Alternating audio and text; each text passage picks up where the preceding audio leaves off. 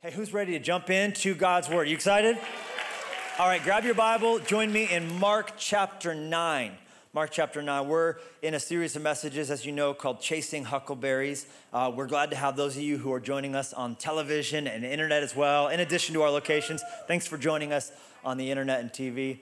Um, I've been getting some mail, some, some, some digital correspondence as well from people who are outside of our locations. It's pretty cool that huckleberries grow in every place where Fresh Life has church. Every state Fresh Life has a church, huckleberries grow there. But that's a good thing for you, but for the tens and tens and tens and thousands of other people who watch on a screen, it's been frustrating for them because here we are celebrating and rejoicing, dare I say, bragging about how much better we are than them because of our huckleberries. And, and, and the people want to know, well, what does a huckleberry taste like? And that's a hard uh, question to answer. But I did find a good response. Um, in researching for this series, I found a, a book on Amazon called The Huckleberry Book. And so I've been reading the Bible, don't get me wrong, but I've also been doing a little research in the Huckleberry book for the series, and I found a good response because you know you get asked that question. Well, what does a huckleberry actually taste like? And and uh, here's here's the answer I found in the Huckleberry book.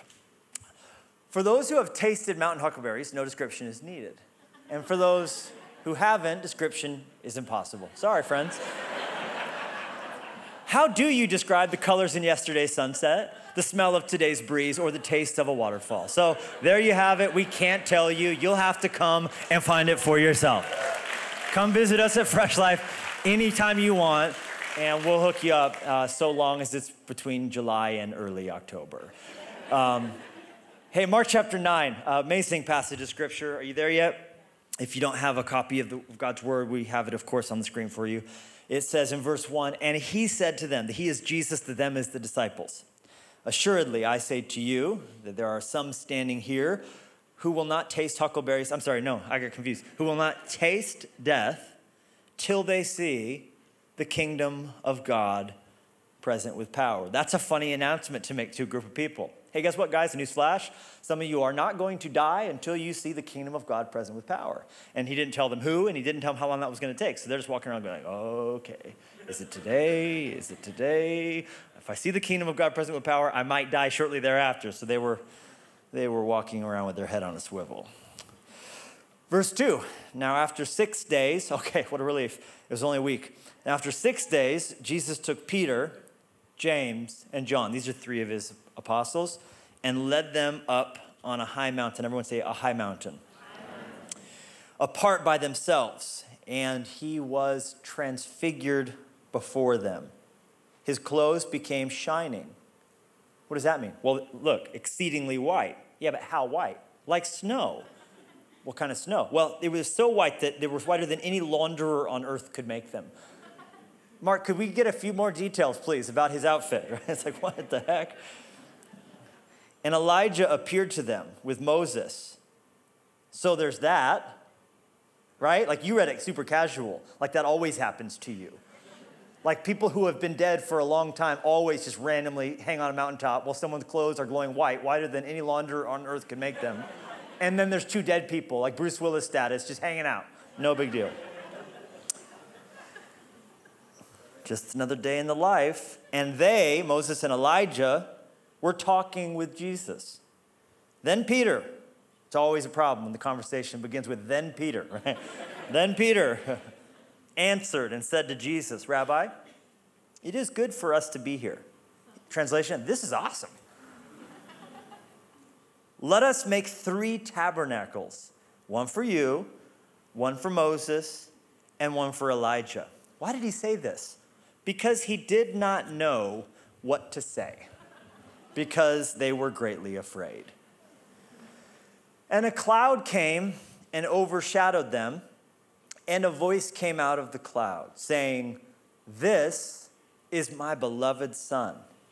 Hear him. Suddenly, when they had looked around, they saw no one anymore, but only Jesus with themselves. Now, as they came down from the mountain, he commanded them that they should tell no one the things that they had seen till the Son of Man had risen from the dead. Father, we pray that you would just speak to us powerfully through this word. We ask that you would just have your way and that your will would be done. Like a patient would say to a surgeon in giving the release, do whatever you know needs to be done. I'm gonna be out here with this anesthesia for a bit. I trust you know what you're doing with the scalpel. I trust you know what to do with the, the sutures after the fact. God, we don't wanna so much impose our agenda on this time. We know your word is living and powerful and sharper than a two edged sword, able to pierce the division of soul and spirit, of joint and marrow, and is a discerner of the thoughts and intents of our hearts. So we would just pretty much lie back and allow you to do what you want to do. Our only prayer is that when we leave this moment, we would have the wisdom to do what you tell us to do after this operation. That we would follow the doctor's orders and not think we know better. And we ask this in Jesus' name. And everyone who said, agreed said together, We've been for some time discussing huckleberries. Uh, we've talked about how they respond to fire and how it takes a while but they can actually do better at growing after a fire has been through the area. We've talked about leaves and how frustrating it is when you're looking for fruit to find only leaves. And we compared that to what God feels like when he sees this big, I love God, but then we live like idiots. I love Jesus, but then we are harsh to our fellow man. God doesn't want to see just a big religious show. He wants to see something real in our hearts. He wants to see something pure in our hearts. He hates hypocrisy. We can bring him our brokenness, we can bring him our sin, we can bring him our mistakes, but he doesn't want us just to have nothing but leaves. And then last week we talked about how if we're going to look for huckleberries, you got to be bear aware. You got to know that as you hunt these things, there are other things hunting them. And we talked about how there's opposition and how there's an enemy who has another plan. And we just need to be aware so that we're not caught off guard by the things that he's trying to do as he brings temptation and as he brings trial into our lives. And this week, the final week, the finale of the series, I'm excited to talk to you about my favorite thing about huckleberries and that is that they are wild and cannot be controlled by man's hand. Huckleberries refuse to be controlled. So, to go out looking for huckleberries is by definition to have to go where the wild things are. That's the title of my message. Come on, somebody. I'll eat them up. I love them so. And that's true. There are no huckleberry farms. You will never meet anybody like, hey, what are you doing? What do you do? I'm a huckleberry farmer. I harvest the huckleberries, right? To this, at this moment in time, they are completely wild and have eluded every attempt, though it's been tried. Universities and scientists have, have tried to, you know, bring them under our control, to domesticate them, but the huckleberry has persisted.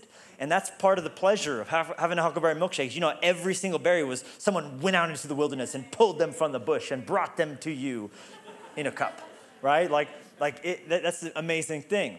Um, they, they, they have not been successfully domesticated.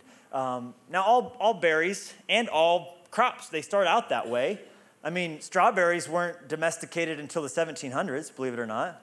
Uh, the blueberry wasn't domesticated until 1916. So all berries, all plants, we, they start out like, oh, what's this unruly thing growing? Let's try and bring this into our farm and, and get it to grow. And it takes, you know, scientists, it takes botanists, you know, years and years and, and season after season to figure it out. And there, I've even read of ongoing studies in Idaho and Montana and Oregon and Washington. This is the stuff I do for the week three for you guys, right? Like where they've been trying to domesticate it, but, but huckleberries have just, have just remained wild. They've, they've been unsuccessful at, at, at bringing them into a farm and and growing them, you know, in mass. And, uh, and one of the reasons is where, where the wild things are. They're so hard to domesticate because of where they like to grow. To which you would say, well, where, where do they like to grow? The answer is higher, higher up, higher up. That's our final H of the series. We started out talking about hardship, and then we talked about we talked about um, uh, hypocrisy, and then we talked about the fact that berries are hunted by by a lot of different creatures. And we're ending here. Higher is where you got to go if you want to get a berry. Higher up, further up, and further in. Uh, how high exactly? Well, between 2,000 and 11,000 feet above sea level is where you will find huckleberries with a real jackpot between the four and the 6,000 foot mark. But the cool thing about them is as the season goes on, they just grow higher and higher and higher. They begin to bloom low and then they bloom high. And I love that parallel to our text because here the disciples had this amazing moment in time And where did it occur? Where were these wild things they got to see? Verse 2 on a high mountain. On a high mountain, he was transfigured before them. I've actually did, done a little research, and Bible scholars tend to think this occurred on the highest mountain that surrounds the Sea of Galilee. How high exactly? About 9,000 feet above sea level. In other words, within the range of where you can grow huckleberries. That's just awesome. Come on, I'm not trying to say there were huckleberries in the Bible. I'm just saying it's cool that Jesus took them 9,000 feet up. And there, there, there, they witnessed the kingdom of God present with power. Jesus, who is God, who from eternity past is the express image of his glory, who had packaged himself into humanity. You see, at Bethlehem, when Christ was born, we did not see the absence of divinity, but the addition of humanity. He, all throughout his time on earth, was still fully God. He didn't lay aside him, him, his being God. He laid aside the divine use of his privileges as he allowed himself to be packaged up in frail humanity, and he was subject to infirmities just like us. So he didn't lay aside deity, he added on humanity. And so, being fully God and fully man, he would be able to hang on the cross and with one hand to take the hand of God and with his other hand to take the hand of man and to bring us back into connection, to bring us back into relationship with God. You see, because death is separation. And so, through his death, he was able to bring together us and our Creator who loves us. And so that's the, the story. For 33 years on the earth, he was God, but wrapped up in, in flesh so you couldn't see the, the, the glory that was always there.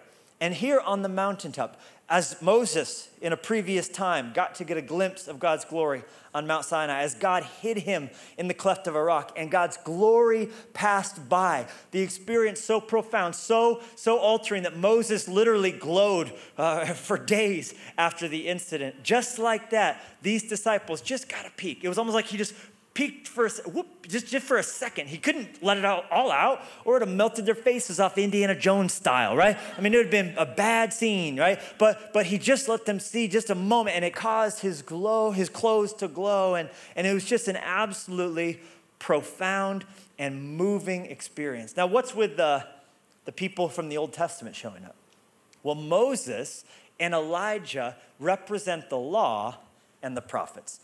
And that would be a way to basically describe the whole system of the Old Testament, the whole system of how to approach God. The law and the prophets. Moses brought down these 10 commandments that were God's word on how to live, and Elijah has been nicknamed the mightiest of the miracle working prophets. So basically, you have the entire religious system of the Old Testament represented in these two people who came here on this day to confer with Jesus. Another gospel tells us that they spoke with Jesus about the cross. And I love this so much because it's almost as though, as the Old Testament led to the New, they were here on this day to hand the baton to Jesus, to, to, to, say, we, we did all that we were supposed to do. All that came before was to lead to you, Jesus. Here you go. You're the anchor. Let's go. Come on. And, and so they're here bowing their knee essentially to Jesus Christ, which is what Hebrews says that God, in the, in the past times in various places, spoke to the fathers through the prophets, has now in these last days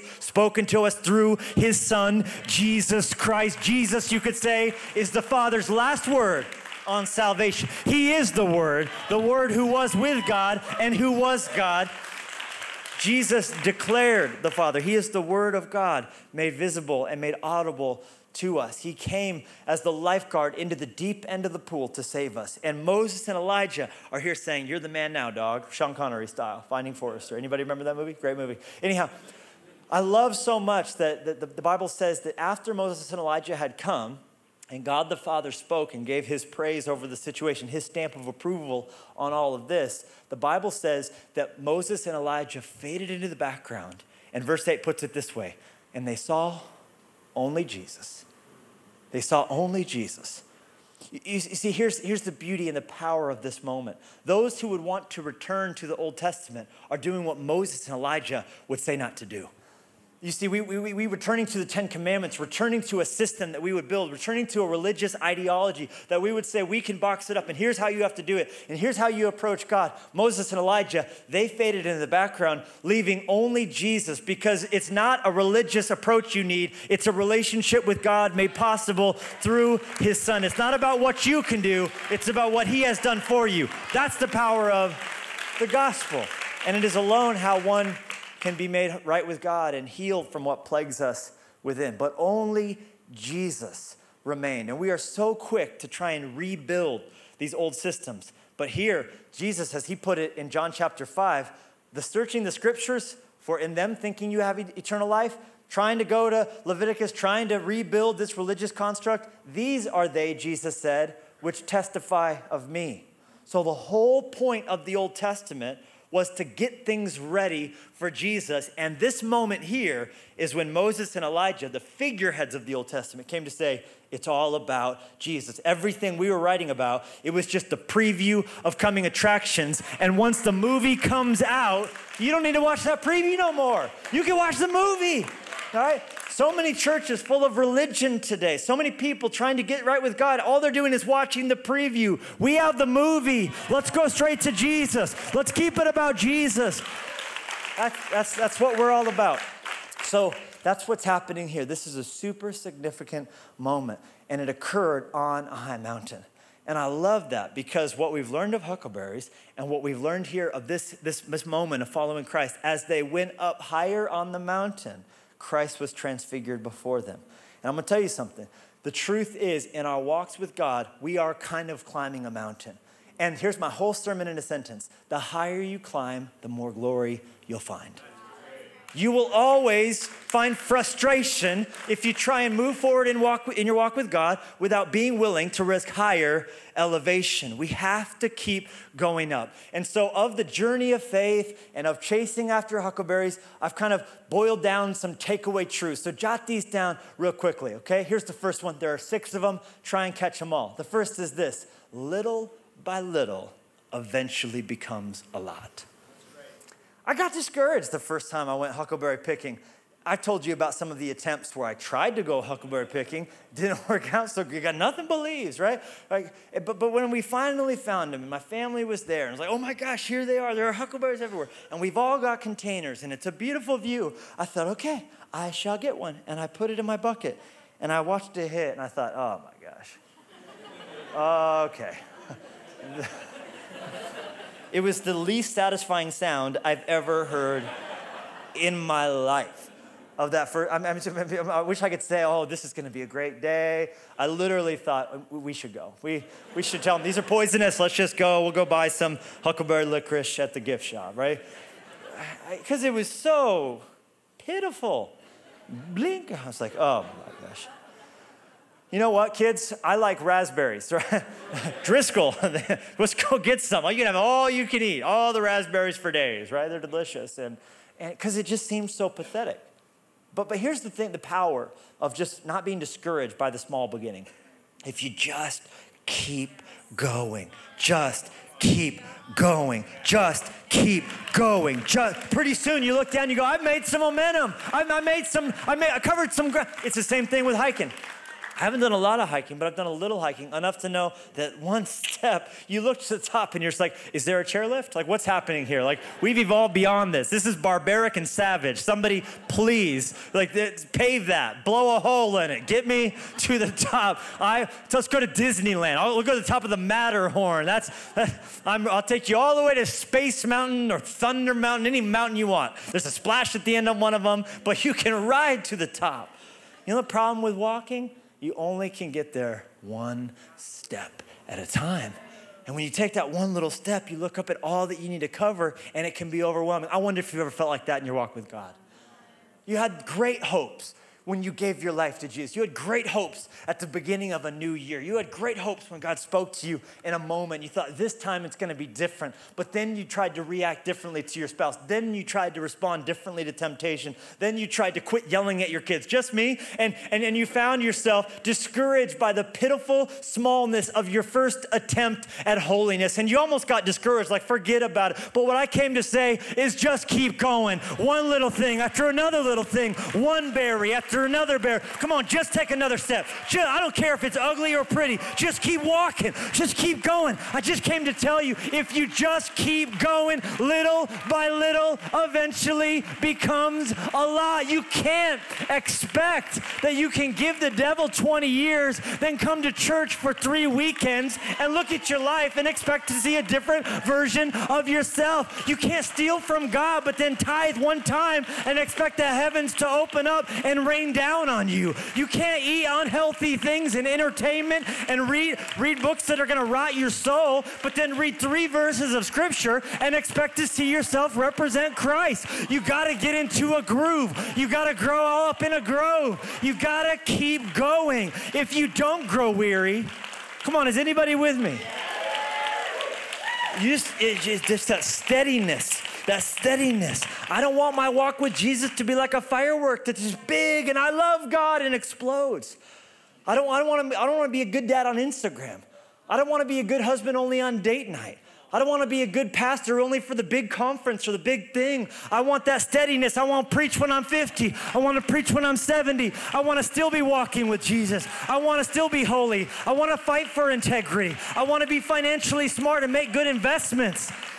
And when it comes time to retire, I don't want to hang on to a job that would hurt the church and hurt me because I have no other choice. I want to have made good investments and been smart with it so I can make the right decision. You see what I'm saying? I want to think long term. I want to think the big picture. I want to be a great grandfather. I want 100 years from now, if Christ hasn't come back, for people to be able to talk about what happened when, what God did at Fresh Life. Not that it flamed out in scandal, not that it was taken out by some device of the enemy, but that we were smart, that we were bear aware, that we made right decisions little by little, eventually becomes a lot. Don't you be discouraged who are watching this show in prison. Don't you be discouraged who have been through three divorces. Don't you let somebody write you off. Your best days are still to come. You just got to make some good decisions to sow some good seeds. Come on, is there anybody who just believes God's going to do something powerful? It's going to take a while, that you're going to be committed to it just like He's committed to it. All right, that's just the first of six. I'm just talking. Sit down. All right, I got a second for you. The second is this you take on the character of what you're in contact with. You know what I love about huckleberry picking? You're, you're, you're, you can't hide that you did it. you see people walking around town with purple fingers, right? I guess you could fake it.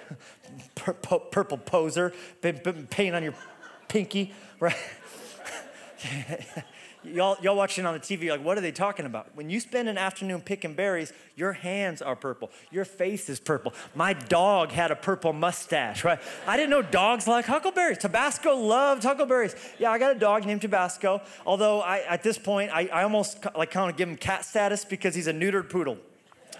And uh, so I, I, was like, he was almost a cat. He's just a half a cat. He's a half a dog, half a cat. But anyhow, Tabasco, he, I heard that you got to train them to eat the berries off the bush, not the berries in the bucket, because they'll take all your little by little, eventually be got eaten by your dog. You know, they got their face in your bucket. But but um, you, you, you, you, got to watch out because Tabasco has purple ears right now. He's a messy huckleberry eater. He, ah, yeah. But it's it's because of what you're touching. It's what colors on you.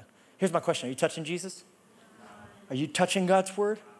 You take on the character of what you're in contact with.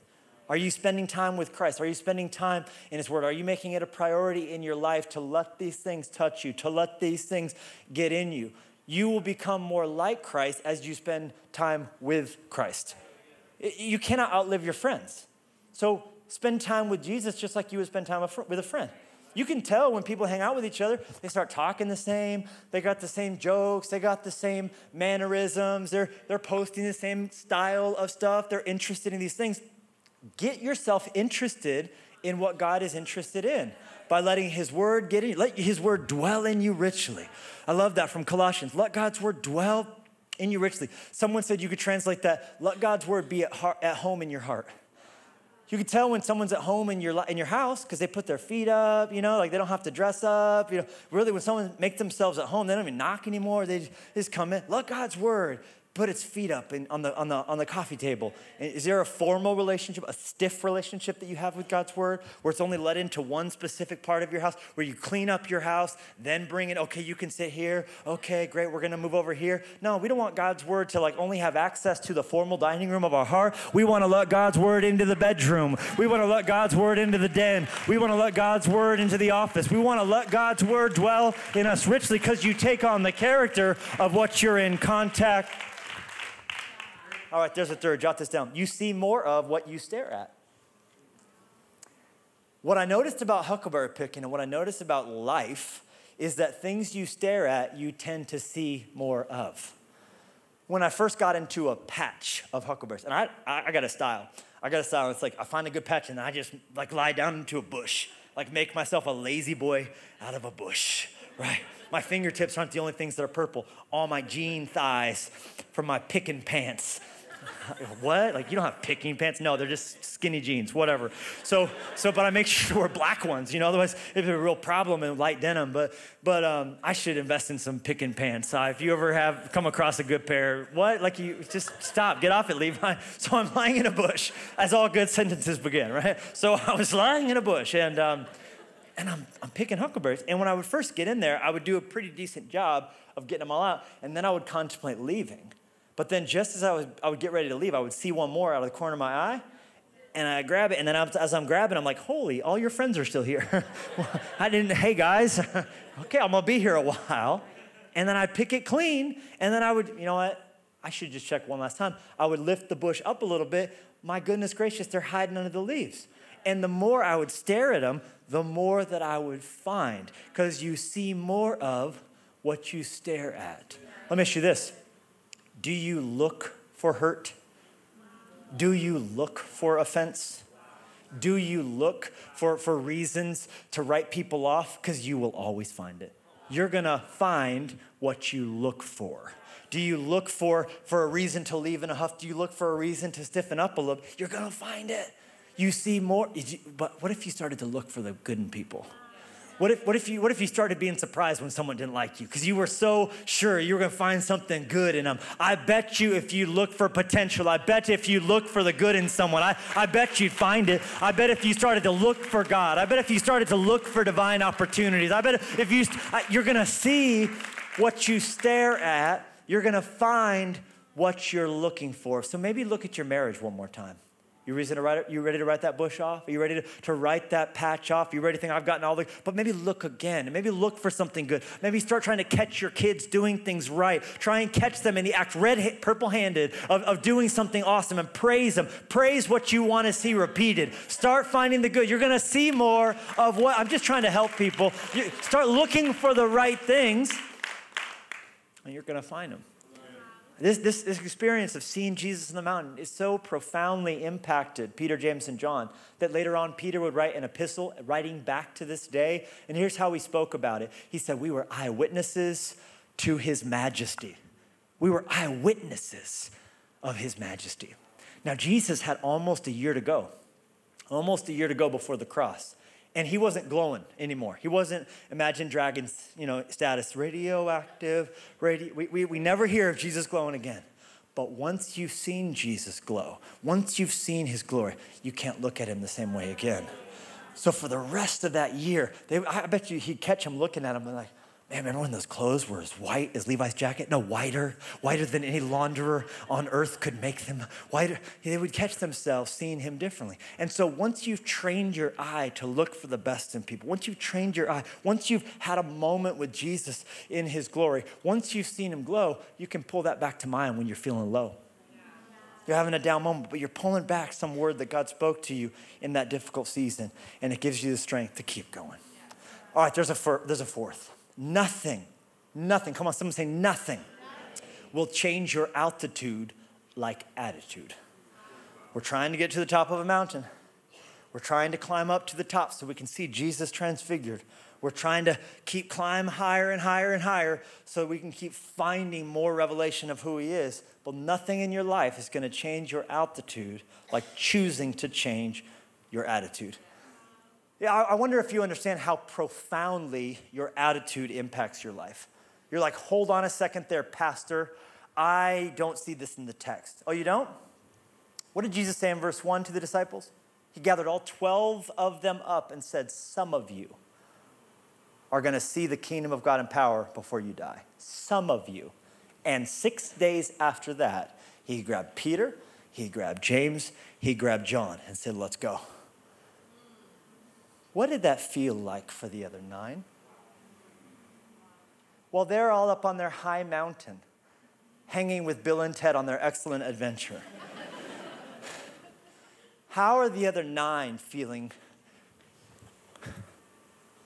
Left out, unwanted, junior varsity. In other words, they're given the opportunity to choose to adopt the right attitude. I don't think there's any time more important to go up in your soul than when you're feeling left out here on earth. Because if you choose to sulk, you're just going to just stew in that. And what are you staring at? Offense. What are you staring at? Hurt. What are you staring at? Why didn't I get picked for that? What are you staring at? Why didn't I get that promotion? What are you staring at? Why does dad always hang out with Billy and not me? What are you st- you're staring at the hurt, so you're going to start to see more hurt. It's just going to be this vicious, savage cycle where you just go round and round and round and round and round and round. And oh, sure, they didn't tag me when I they reposted my picture. And oh, oh, well, I, I, I didn't get invited to that party. And oh, and all these petty things that we do instead of choosing to say, hey, he chose him because he had something for him. By the way, not even the greatest compliment to be taken. I was in fifth grade. My teacher made me sit at a desk next to her desk. She wasn't praising my ability as a student right? I don't think Peter, James, and John were brought on this little escapade because they were holier than the rest of the nine. I think Jesus know, knew he couldn't leave them alone or James would be biting somebody and Peter would shoplift something, right? And and John would be doing graffiti somewhere, okay? So let people have their own space, their own place with God. Just trust He's got your blessing. Just trust He's got your back. If He leaves you at the bottom of the mountain, it's because He's got an assignment for you at the bottom of the mountain. Just, just, just give Him the space to be good. Just give Him the space to know that He's got your back. You shall not be, nothing changes your altitude like your attitude. Carol Dweck is a psychologist who has spent her entire life studying the science of success. So there's that. I mean, think about it. She spent her entire career trying to figure out what makes some people succeed and some people don't. You'd probably say what family you're born into, what college you got to go to, how you did on the SATs, any number of things that would make it up. She says the, the number one thing is attitude. She said attitude matters much more than IQ. Because smart people, when they experience adversity and setbacks and are let down and life doesn't go good, smart people tend to think, if I'm so smart, why didn't I figure out a way to get through this? Oh, I must not be. They start to question everything and that they feel like they can't do anymore. But people who have a good attitude, they tend to exhibit the characteristics of a growth mentality. You see, there's, there's two different types of people fixed mentality people and growth mentality people. Uh, it's also been described as having an internal locus of success or an external locus of success. If you have a fixed mentality and an inner or, or an outer uh, locus of, of, of, locus mentality, what you tend to do is you start to feel like whatever happens to you is what happens to you. And you can't do anything about it. Wow, these are the kind of person always blaming it on the company, always blaming it on the economy. Uh, they, they'll say things like, story of my life, that's just how it goes. Well, figures would happen to me. That's an external locus of control where you're not choosing to make decisions. You just, what happens to you happens to you. But people who have good attitudes tend to have what's called a growth mentality or an inner locus of control. And they tend to say, no matter what happens, I still can make good choices. No matter, yeah, this wasn't ideal. No, that was hard. That shouldn't have happened. That was unfair. I still can choose. I can still control. And they have a growth mentality. It's choosing to have a good attitude. I'm just telling you, it's going to make a huge difference in your life to choose to see the good, to choose to believe in God, to have the right attitude, even in difficulty, even in adversity, even in things that are really horrible. All right, there's a fifth. Jot this down. To go high got to get low. To go high, you got to get low. I love so much that God the Father audibly cut Peter off from the cloud. Because Peter's just like, you know what? I prepared a speech, guys. Like, right, two of the most important people to ever live are there. The Son of God's there. And he's like, you know what? I've came up with a list of things I wanted to say to you guys.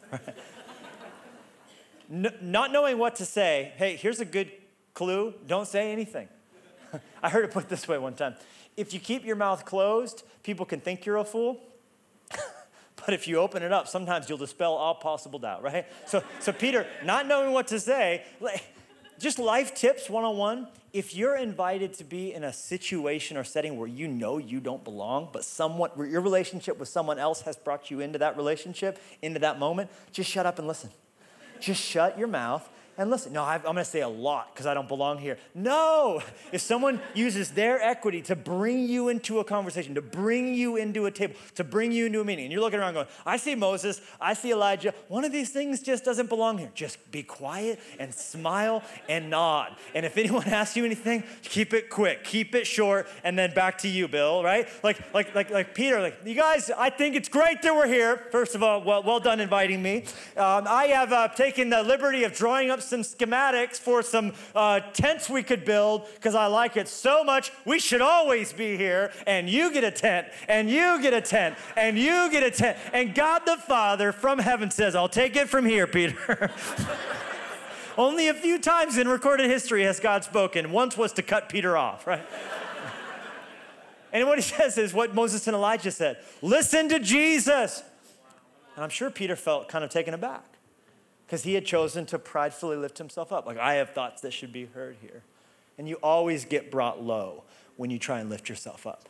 But in God's economy, when you take that place of humility, the Bible says that God opposes the proud but gives grace to the humble. So choose the humble part, choose the humble path, choose to be a servant of other people, choose to listen more than you speak.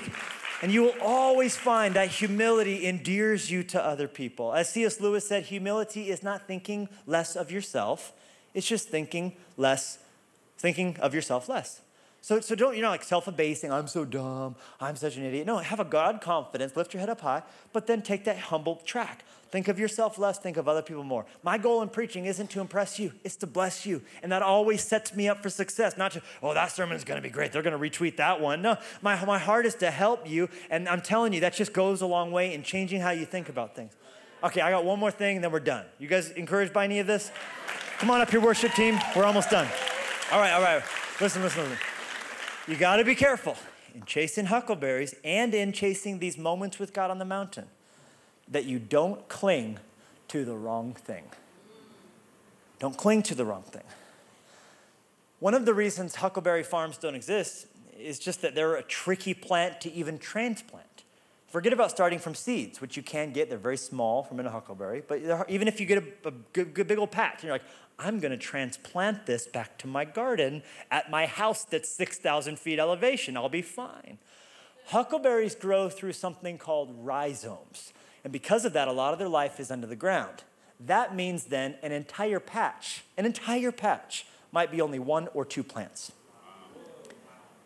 So what you, you'll see is a whole bush, and you'll think, all I got to do is dig this up and bring it back to good soil and make sure it's acidic enough and make sure I blow torched it first because huckleberries like fire, right? What, get it 30% shade and keep the bears away. And you're like, grow. They, they say that's essentially like snapping a single branch off an apple tree and sticking it into a pot and then expecting it to grow. Because all you managed to do was to get one branch, even though you thought you got the whole plant. In other words, it's easy to cling to the wrong thing and expect growth. I see that in Peter.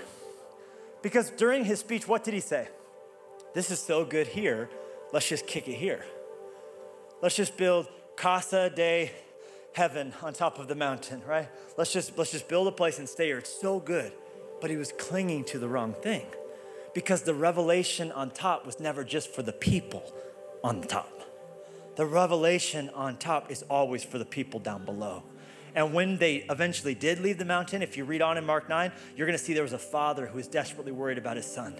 And that's what the disciples, by the way, who chose the right attitude, were trying to do down below. They were trying to help a sick kid, they were trying to help a kid afflicted by the enemy. And so that's what they were working on with their good attitude, but they weren't finding success. And so what was happening up there was always for the people down below. We should never try and cling to the moment. We got to be a people who are willing to multiply the moment. We don't come on the weekend and go, oh, that's so good. I just want to live and surround myself with other Christians. And oh, it's so cuddly and warm here. And the water's so good. Because that's the mentality of a huckleberry picker. Never reveal your patch. Find a good patch, guard that secret carefully. Where do you go? Nowhere. Where'd you find them? Can't tell you, right? Because you want them all for yourself. You, there's a greedy mentality with huckleberries, but it should never be that way in the house of God. We should come to glow so that we can go down the mountain and go. What we receive from heaven is for those who are hurting like hell. We always got to have the heart that we will multiply our miracles so we will not reach the end of them. And that's why it wasn't enough in Kalispell. And that's why it wasn't enough in Montana. And that's why we're not done in Utah. And that's why we got work to do in Oregon. And that's why we're going to go to Wyoming. And that's why we're going to keep fighting and keep believing and keep going. Come on, somebody. He's never going to let us go. He's never going to fail us. We got to keep on going. We got to keep sharing. What an incredible message. Thank you so much for joining us in this teaching from Fresh Life Church. If while you were watching this message, you felt led to make a decision to follow Christ, congratulations. We would love to send you a Bible to help you begin your relationship with Jesus. Please click the Know God tab at freshlife.church or text the word Fresh Life to 99000 to receive that. If you've been impacted in any way through what God is doing through Fresh Life Church, we would love to hear from you. Click the Share Your Story tab on our site or email us at story at freshlife.church and share how God is using this work to impact your life. These stories are incredibly encouraging to our staff and our church family. Finally, if you'd like to partner with us and financially support the things that God is doing through this house, you can text the word FRESH to 45777 or you can click the Give tab at freshlife.church. Thank you so much for watching.